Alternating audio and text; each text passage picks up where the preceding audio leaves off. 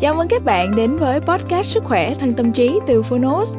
Đây là nơi chúng tôi giới thiệu phương pháp, quá trình chăm sóc sức khỏe thể chất, tinh thần từ các chuyên gia, bác sĩ, các bậc cao nhân và cả những người đã thành công từ trải nghiệm thực tế. Thông qua lời mở đầu và chương một của những cuốn sách nói được chọn lọc bởi đội ngũ của Phonos.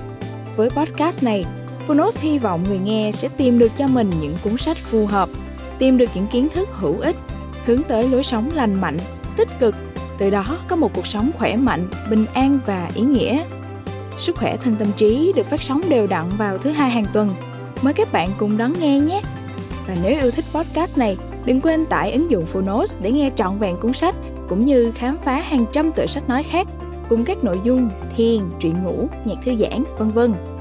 Giờ thì mời bạn lắng nghe chương một của cuốn sách ngày hôm nay nhé.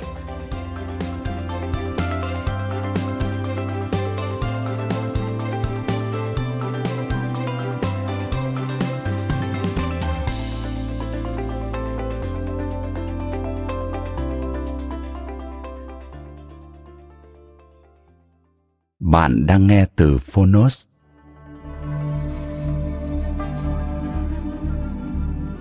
Nhân quả và Phật Pháp nhiệm màu, Tập 3 Phóng sự tâm linh Tác giả Hoàng Anh Sướng, Độc quyền tại Phonos Phiên bản sách nói được chuyển thể từ sách in theo hợp tác bản quyền giữa Phonos với công ty cổ phần văn hóa Huy Hoàng.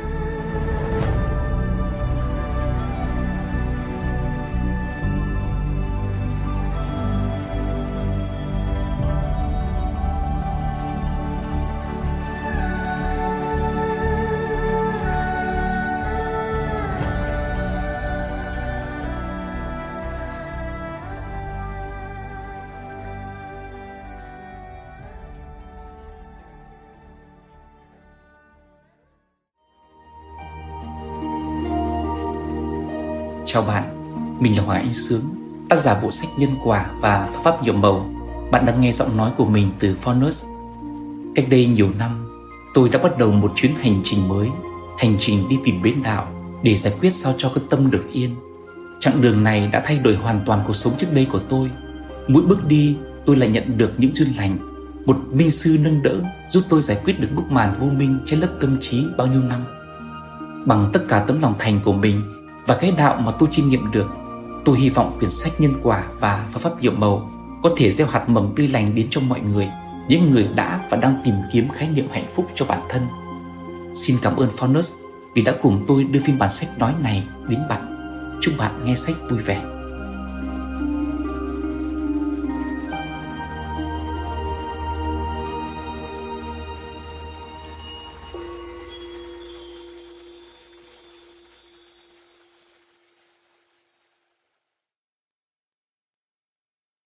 Cuốn sách về cái chết và thông điệp về sự sống. Nhà thơ Nguyễn Quang Thiều Hoàng Anh Sướng là một nhà báo, nhưng với tôi, ông là một nhà nghiên cứu tâm linh. Và một điều đặc biệt là, trong hình dung của tôi, mặc dầu ông không xuống tóc, nhưng với tất cả những gì ông hiểu biết, ông sống và hành xử với đời sống này, tôi nghĩ ông là một nhà tu hành theo cách khác với cách chúng ta thường nghĩ về những vị tu sĩ. Tôi đã đọc xong bản thảo cuốn Nhân quả và vật pháp nhiệm màu tập 3 của ông và cuốn sách đã mở thêm cho tôi những cánh cửa để nhìn về thế giới bên kia, thế giới của những người đã chết. Trong cuốn sách này, nhà báo Hoàng Anh Sướng kể cho chúng ta những câu chuyện kỳ bí về thế giới sau khi chết với những phong tục, nghi thức, nghi lễ và vấn đề quan trọng như an táng, cúng lễ, mồ mả, người âm, quan niệm về cái chết, phong thủy, vân vân. Đó là những câu chuyện để lại của người xưa ở các vùng miền văn hóa khác nhau mà chính nhà báo Hoàng Anh Sướng được tai nghe, mắt thấy. Đó cũng là kiến thức khoa học sâu rộng liên quan mà nhà báo Hoàng Anh Sướng nghiên cứu là một thái độ sống thông qua chính những câu chuyện tưởng như kỳ bí và hoang đường sống, chết là gạch nối của sự vô tận. Bên kia sự sống là một đời sống khác mà ta quen gọi là cái chết. Cuốn sách của hoàng anh sướng sẽ làm cho người đọc dần dần bỏ đi suy nghĩ mặc định muôn đời này về cái chết. Đó không phải là sự kết thúc, không phải là sự tàn lụi. Đó càng không phải là một thế giới chứa đầy nỗi kinh hãi, mà là một thế giới để người sống nhìn lại chính đời sống của bản thân mình loài người từ phương đông tới phương tây, ngay từ hồi nhỏ đều đã từng được nghe những câu chuyện về cái chết và thế giới bên kia. Lớn lên, chúng ta vẫn tiếp tục nghe những chuyện như thế, và khi chúng ta đứng sát vạch giữa hai đời sống, dương và âm, chúng ta lại vẫn nghe câu chuyện ấy. Tôi nói điều đó để chứng minh rằng những câu chuyện chúng ta đã và đang nghe hay cụ thể những câu chuyện trong cuốn sách này của hoàng anh sướng không phải là những chuyện cổ tích hay hoang đường từ ngàn năm trước truyền lại, mà nó hiện diện ngay trong chính đời sống hiện đại này. Một lần trò chuyện với một nhà vật lý người mỹ, ông có bàn tới chuyện ma. Tôi hỏi ông, sao trước kia nhiều người nhìn thấy ma còn bây giờ ít hơn? Ông nói đời sống con người đã thay đổi hoàn toàn so với trước kia. Sự thay đổi đó cũng là sự thay đổi một phần quan trọng không gian sống. Và có những thứ chúng ta nhìn thấy trong không gian này, nhưng không nhìn thấy trong một không gian khác. Trong cuốn sách nói về nguồn gốc loài người mà tôi đọc hồi còn trẻ, có nói về con mắt thứ ba của con người. Nó nằm ở vị trí giữa trán. con mắt đó giúp con người có thể nhìn thấu một phần không gian nhưng dần dần con mắt đó biến mất. Con người đã bị chủ nghĩa vật chất hay khoa học thực dụng làm mất đi những khả năng tự nhiên của chính con người. Trước kia con người có con mắt thứ ba hay còn có thể gọi là tuệ giác, nhưng sự không sạch sẽ của lối sống làm con mắt thứ ba dần dần biến mất, giống như sự chọn lọc tự nhiên các khả năng của sinh vật sống. Những ai may mắn hay do rèn luyện thì vẫn có khả năng nhìn thấy những hình ảnh bóng ma và nghe được những âm thanh, giọng ma. Thế nhưng cho dù không tin vào những câu chuyện kỳ bí ấy, thì con người vẫn tin có một lực lượng siêu nhiên luôn ở bên cạnh con người và quan sát họ. Bởi thế họ vẫn tiến hành những nghi lễ nào đấy để cầu xin sự phù hộ của những người đã khuất và thế giới các thần linh. Hơn nữa, khả năng tập trung suy nghĩ cao độ, thiền của con người đã đánh mất con người ngày nay chỉ tập trung vào bề mặt đời sống, chứ không chìm sâu vào thế giới tâm tưởng bởi thế, họ chỉ nhìn thấy và nghe thấy những thứ hết sức thông thường và không có khả năng nhìn thấy và nghe thấy một thế giới khác ở bên trong thế giới chúng ta đang sống. Cuốn sách Nhân quả và vật pháp nhiệm màu tập 3 cho ta thấy phong tục tập quán hay quan niệm của các dân tộc khác nhau khi trú ngụ ở những vùng địa lý và văn hóa khác nhau nhưng lại thống nhất nhau về cái nhìn thế giới bên kia, thế giới sau khi chết từng ngàn đời nay.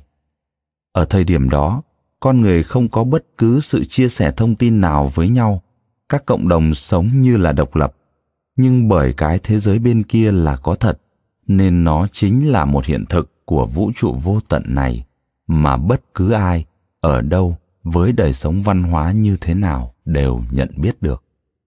Cách đưa ra những câu chuyện, những tư liệu của nhiều vùng văn hóa, nhiều thời đại và nhiều hình thức của cuốn sách là cách minh chứng thuyết phục những vấn đề mà nhà báo hoàng anh sướng nhắm tới.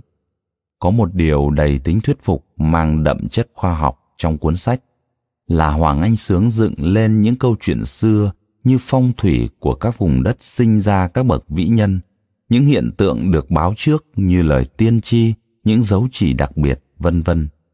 Về vấn đề này, không chỉ những người nghiên cứu tâm linh phương đông bàn tới, mà các nhà nghiên cứu phương tây cũng theo đuổi.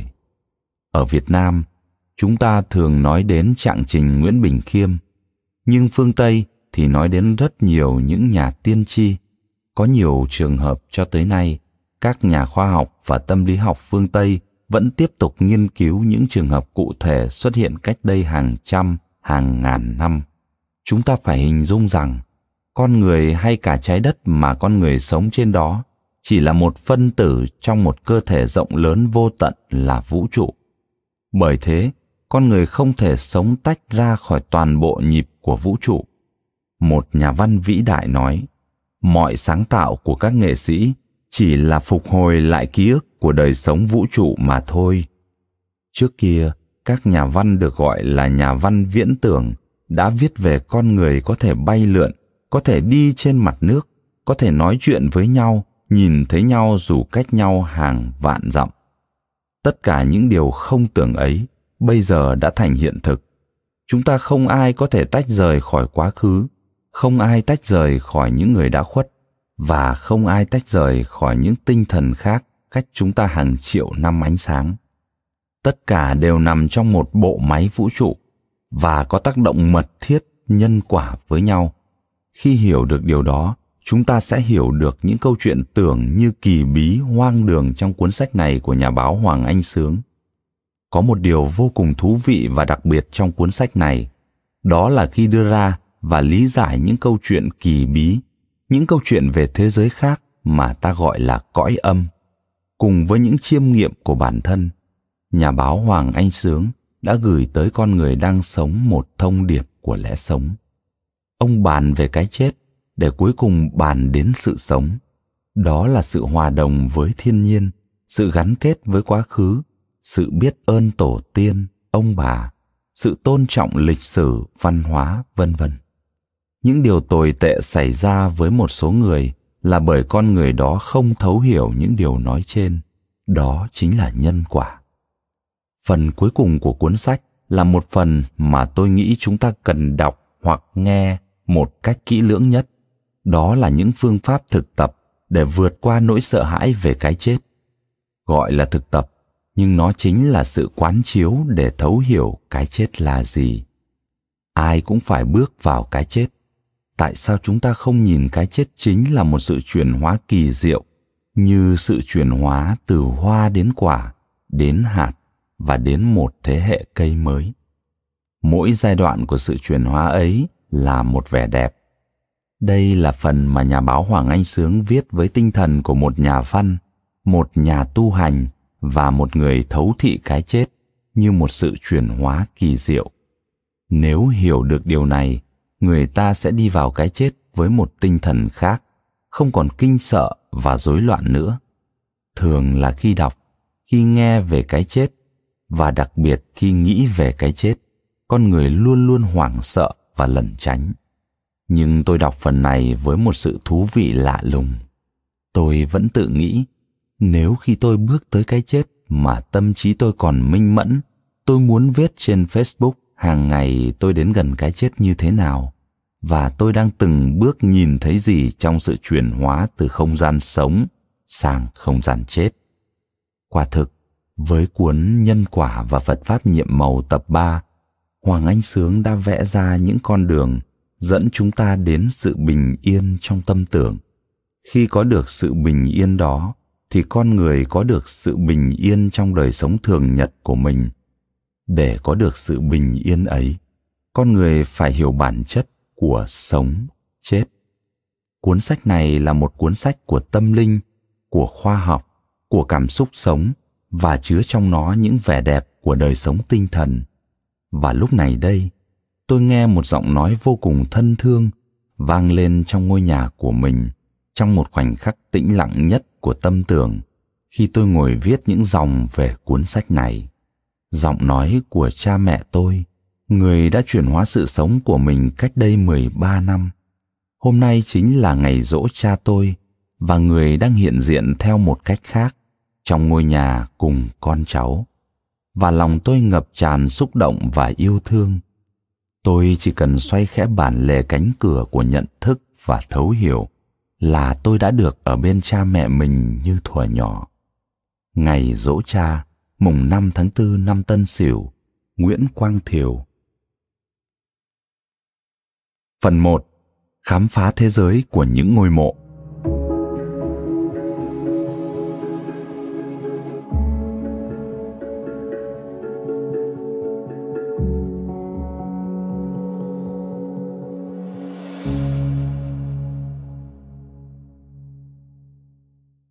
Trong đời sống tâm linh của người Việt Nam, cùng với phong tục thờ cúng tổ tiên, việc chăm sóc mồ mả ông bà, cha mẹ cũng là một nghi thức đặc biệt quan trọng.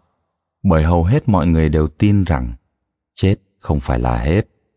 Phần mộ của tổ tiên ảnh hưởng rất lớn đến vận mệnh của một gia đình, thậm chí của một dòng họ. Đối với những ngôi mộ kết phát, con cháu làm ăn rất phát đạt, học hành giỏi giang, công danh thành đạt.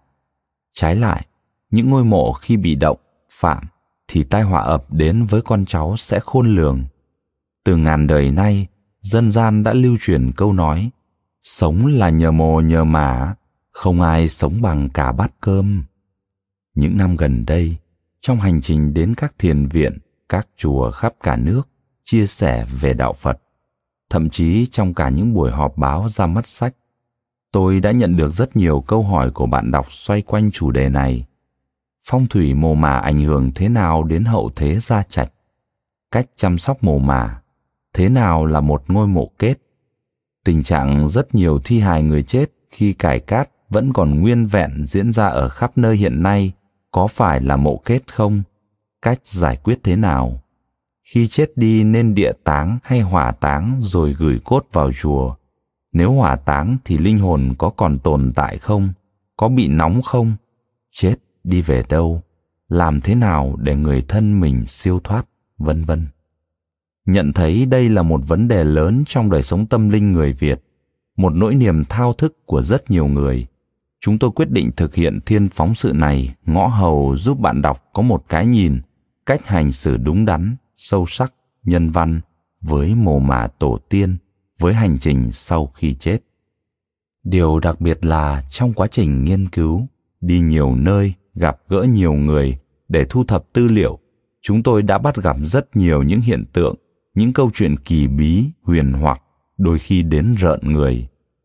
Thế giới tâm linh quả là rộng lớn với biết bao điều huyền bí nếu gọi chúng ta tiếp tục tìm hiểu, khám phá và giải mã. Những chuyện kỳ lạ về mộ ở quê tôi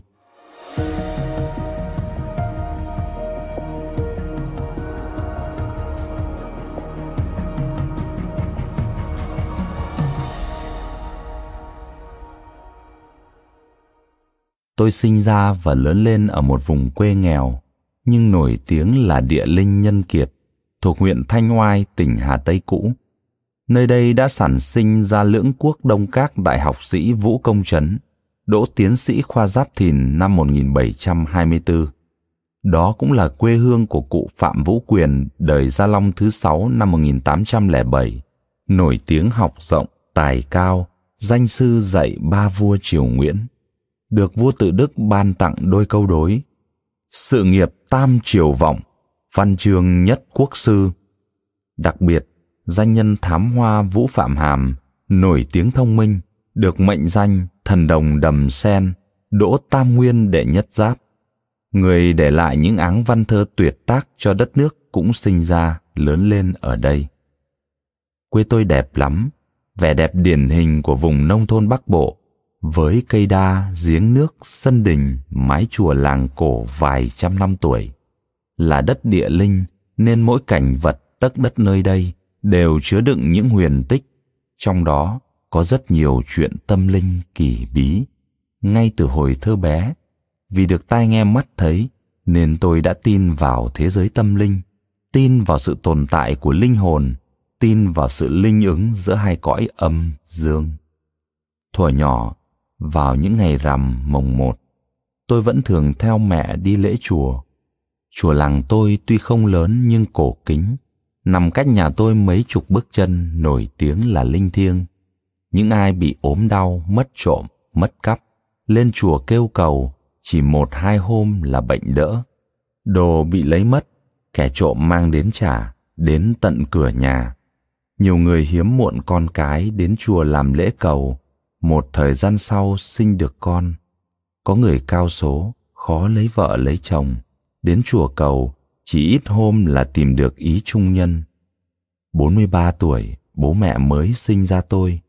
Mẹ tôi kể lúc mang thai, bà thường lên chùa cầu nguyện đức phật phù hộ cho bà đẻ được một quý tử.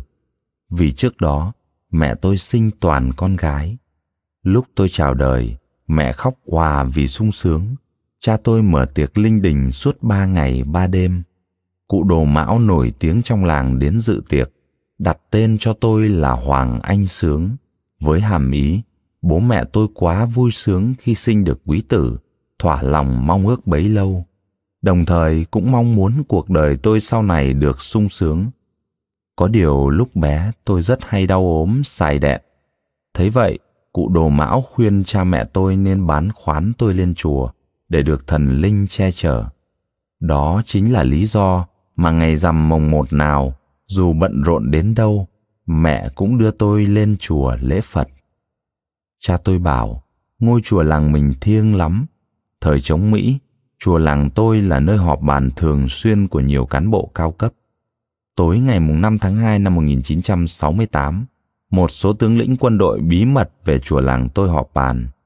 Không biết mật thám địch dò la tin tức thế nào, mà 6 giờ sáng hôm sau, khi các tướng lĩnh vừa rút khỏi chùa thì máy bay Mỹ ảo đến thả bom. Chúng nhằm chùa và đình làng tôi mà thả. Bom chút xuống như mưa. Đình làng lúc đó làm kho chứa lương thực cho quân đội. Chuyện sẽ kể ở phần sau. Kỳ lạ thay, đình, chùa làng tôi không hề sứt mẻ gì vì bom thả chạch. Xung quanh chùa, hàng chục hố bom to hàng trăm mét vuông, sâu ba bốn mét. Sau này trở thành hệ thống ao chuông bao quanh chùa. Đình làng cũng vậy, vẫn vẹn nguyên. Chỉ có những người dân vô tội xóm tôi là chết như ngà rạ. Nhà bác ngờ, cách nhà tôi không xa, chết liền một lúc ba người. Chị gái, con cả của bác, bị mảnh bom phay trúng bụng, gan ruột lòi hết cả ra ngoài. Chị giang hai tay, ôm đống lòng, lết đến cửa hầm thì chết. Nhà ông V chết cả bốn vợ con, xác nằm dài một dãy. Nhà bà L chết hai người, đầu bay một nơi, chân tay văng một nẻo. Anh ca đầu xóm bị bom rơi trúng đầu, xác tan thành trăm mảnh. Tim gan ruột bay lên cả bụi tre. Mấy ngày sau, mùi hôi thối tỏa ra, bầy chim kéo đến rìa, dân làng mới biết.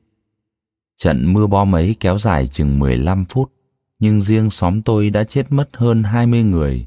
Tiếng khóc than dậy trời đất. Ngày mùng 6 tháng 2 trở thành ngày rỗ của rất nhiều gia đình. Để tưởng nhớ những nạn nhân xấu số ấy, làng tôi đã dựng một tấm bia to ngay đầu ngõ nhà tôi, dưới gốc cây đại cổ thụ, gọi là bia căm thù. Sau này, nỗi đau nguôi ngoai, ngẫm về trận bom kinh hoàng ấy, người dân quê tôi lại bàn về sự linh thiêng của ngôi chùa. Họ bảo chỉ có sự linh ứng trở che của các đấng thần linh, đình chùa làng tôi mới nguyên vẹn trong cơn mưa bom bão đạn khủng khiếp. Từ bấy, cứ vào ngày rằm mồng một, người ta lại kéo đến chùa lễ đông như chảy hội. Đình làng tôi tọa lạc trên một khu đất cao ráo ở giữa làng, cạnh gốc đa cổ thụ tán lá xum xuê.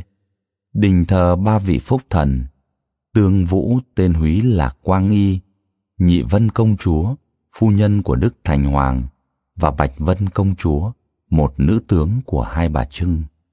Vào những năm 1960 của thế kỷ trước, khắp các vùng nông thôn miền Bắc rộ lên phong trào bài trừ mê tín dị đoan.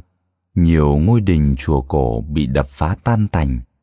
Rất may, đình làng tôi không bị phá nhưng trở thành kho chứa lương thực của hợp tác xã một số người tham lam đã lấy hoành phi câu đối cửa gỗ phiến đá ở đình về làm cầu ao che chắn chuồng lợn. Sau này, họ đều gặp phải những tai họa rất rùng rợn. Người dùng hoành phi làm chuồng lợn, nuôi đàn lợn nào, hễ sắp xuất chuồng là đàn ấy lăn đùng ra chết, toàn chết đột tử, thịt da tím tái nên không thể bán được, cho dù bán rẻ, chỉ có đào hố chôn về sau người đó mắc bệnh điên. Một hôm, ông trèo lên trên nóc chuồng lợn, dậm chân tại chỗ, tay chào theo lối nhà binh, miệng hát vang bài, đoàn vệ quốc quân một lần ra đi. Hát xong, ông lao đầu xuống nền xi măng, đầu vỡ toác, máu chảy lênh láng. Ông chết bất đắc kỳ tử. Người dùng phiến đá xanh làm cầu ao thì vợ đẻ toàn con gái. Đẻ cố mãi mới được mụn con trai cả nhà cưng chiều như cục vàng. Lên năm tuổi, một lần ra cầu ao chơi, đứa trẻ trượt chân, chết đuối, Cả nhà không biết, táo tác đi tìm khắp làng trên xóm dưới. Tìm mãi không thấy. Trưa hôm sau, người mẹ ra rửa rau, nhìn thấy xác con nổi trương phành, chị lao ùm xuống vớt xác con lên, đặt con xuống phiến đá. Chị vừa mới kêu lên, ôi con ơi, bỗng dưng máu đen từ miệng, từ mũi đứa bé ộc ra như tháo cống.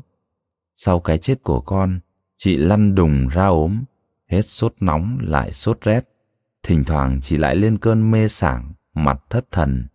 Nghe cụ đồ mão khuyên, chồng chị khiêng phiến đá trả lại đình. Thế mà mãi nửa năm sau, chị mới hồi lại người. Từ bấy, người dân làng tôi không ai dám sơ múi bất kỳ đồ vật gì của đình chùa.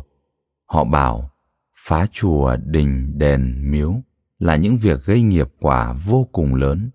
Cái giá phải trả không hề nhỏ. Nghiệp kiếp này đã trả chỉ là một phần rất nhỏ trong nghiệp báo phải trả hàng vạn kiếp sau nữa. Đình làng tôi trông ra hồ nước rộng mênh mông. Vào mùa hạ, sen nở, hương thơm bay khắp làng. Ở giữa hồ có một gò đất nhô lên, dân làng gọi là gò ông voi, nổi tiếng linh thiêng. Cả trăm năm nay, người ta vẫn đồn rằng đó là gò đất địa linh, nơi hội tụ nguyên khí của trời đất. Nếu ai táng được mồ mả tổ tiên ông bà vào đó, gia đình ắt sẽ có người làm vương, làm tướng. Tôi đã nhiều lần bơi ra gò ông voi để tìm hiểu, nghiên cứu. Gò rất nhỏ, diện tích chỉ bằng bốn cái chiếu hoa. Điều kỳ lạ là nước quanh năm mấp mé mà đất trên gò vẫn rắn đanh. Vào dịp cuối năm, nước hồ cạn, dân làng thường gieo mạ, cấy lúa. Một số người đã cuốc lấy đất trên gò để đắp bờ ruộng, nhưng không hiểu sao đất trên gò vẫn cứ đầy lên. Cỏ trên gò thì vô cùng tươi tốt, xanh mướt, đầy sức sống. Đã có lần vào sáng sớm, tôi ra gò ngồi thiền, năng lượng vào trong tôi nhiều đến độ thỉnh thoảng toàn thân tôi rung lên bần bật. Chỉ ngồi chừng 5 phút là tôi nhập định. Ngồi thiền xong, người thấy rất sảng khoái, nhẹ nhõm, thư thới. Sau này tôi cũng đã đưa một số nhà tâm linh phong thủy nổi tiếng về nghiên cứu. Ai cũng khẳng định đây là một trong những thiên huyệt của vùng đất địa linh. Có điều vì là thiên huyệt nên phải có đủ phúc, đủ duyên thiên táng trời cho mới đặt mộ vào đó được. Chính vì tiếng đồn về gò ông voi là đất địa linh lan truyền suốt mấy trăm năm qua, nên một số người ở quê tôi và cả những làng bên cạnh đã lén lút vùi trộm hài cốt tổ tiên ông bà lên gò. Song không biết có phải vì sự linh thiêng của gò ông voi, vì cái duyên thiên táng, trời cho ai người đó mới được ấy hay không, mà những người vùi trộm mồ mả, dẫu có lén lút thực hiện vào giữa đêm khuya thanh vắng hay sáng sớm tinh mơ, thậm chí giữa đêm mưa rông chớp giật, sấm chớp đùng đoàng thì vẫn bị phát hiện. Ngay lập tức, tiếng trống đình làng vang lên rồn dập hối thúc. Già trẻ gái trai nườm nượp kéo về sân đình. Các cụ cao niên tay run run thành kính thắp hương, kính cần báo cáo sự việc tày đình trước thành hoàng làng mà giọng vẫn không nén nổi sự giận dữ. Lời khấn vừa dứt, bát hương bỗng bốc cháy đùng đùng. Thành hoàng làng dường như cũng đang nổi giận. Hàng chục chàng trai lực lưỡng, cơ bắp cuồn cuộn, mặt đằng đằng sát khí, tay lăm lăm những chiếc thuốn bằng sắt, thuồng, xà beng, ao ao lội nước tiến về phía gò. Từng cm đất được hàng trăm con mắt xăm soi. Những chiếc thuấn sắt dưới sức nặng của những đôi cánh tay lực lưỡng thuấn sâu hàng mét xuống lòng gò. Hùng hục, hăm hở, tỉ mẩn, kỹ lưỡng. Cảm tưởng một con kiến trên gò cũng không thể chạy thoát nổi. Kịch, kịch. Khi đầu thuấn chạm phải những vật rắn, dấu hiệu của tiểu sành, nồi đồng, niêu đất chứa hài cốt, lập tức những nhát cuốc, thuồng, sẻng, bổ phầm phập. Đất được đào bới lên nhanh như máy. Phát hiện ra hài cốt, không cần biết đó là của ai, thuộc gia đình nào, vẫn hàng chục cái cuốc, sẻng, thuồng vung lên băm vằm, chặt đập. Loáng một cái, bộ hài cốt vỡ tan tành thành ngàn mảnh, rồi bị ném bay vèo xuống hồ nước trong tiếng la ó hò reo của dân làng.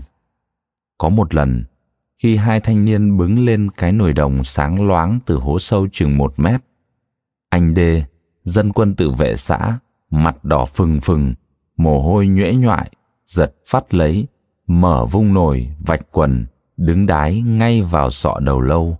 Vừa đái, anh vừa ngửa mặt cười ha hả, đầy thỏa thuê. Đái xong, anh dùng chân đá bay cái nồi đồng. Đầu lâu, xương ống chân, xương ống tay, xương sườn văng tung tóe. Mọi người đổ xô vào thi nhau dẫm, đạp, đập. Vài phút sau, bộ xương người đen bóng đã hỏa tan vào đất. Cũng năm ấy, con trai anh Đê tên là TH đi chăn trâu ở bãi sông. TH đang cưỡi trên lưng trâu thì bỗng dưng con trâu nổi điên. Nó phi như tên bắn, TH ngã lộn cổ xuống đất, đầu đập vào tảng đá ven sông chết tươi. Vài tháng sau, anh Đê đạp xe sang bãi trồng ngô, đang lên con dốc đê đầu làng thì nhìn thấy chiếc xe công nông chở gạch lao từ trên dốc xuống. Chiếc xe bị mất phanh, anh Đê hốt hoảng lao xe đạp vào bụi cây bên phải con dốc. Tay lái xe luống cuống cũng ngoặt tay lái về phía bụi cây. Chiếc xe chở đầy gạch đâm đánh rầm, bánh trước nghiến lên đầu anh Đê. Đầu anh nát bét, óc văng tung tóe. Từ bấy dân làng tôi sợ, không ai dám đập chặt hài cốt nữa. Cảm ơn bạn đã lắng nghe podcast Sức khỏe thân tâm trí. Podcast này được sản xuất bởi Phonos, ứng dụng sách nói có bản quyền và âm thanh số dành cho người Việt. Hẹn gặp lại ở những tập tiếp theo.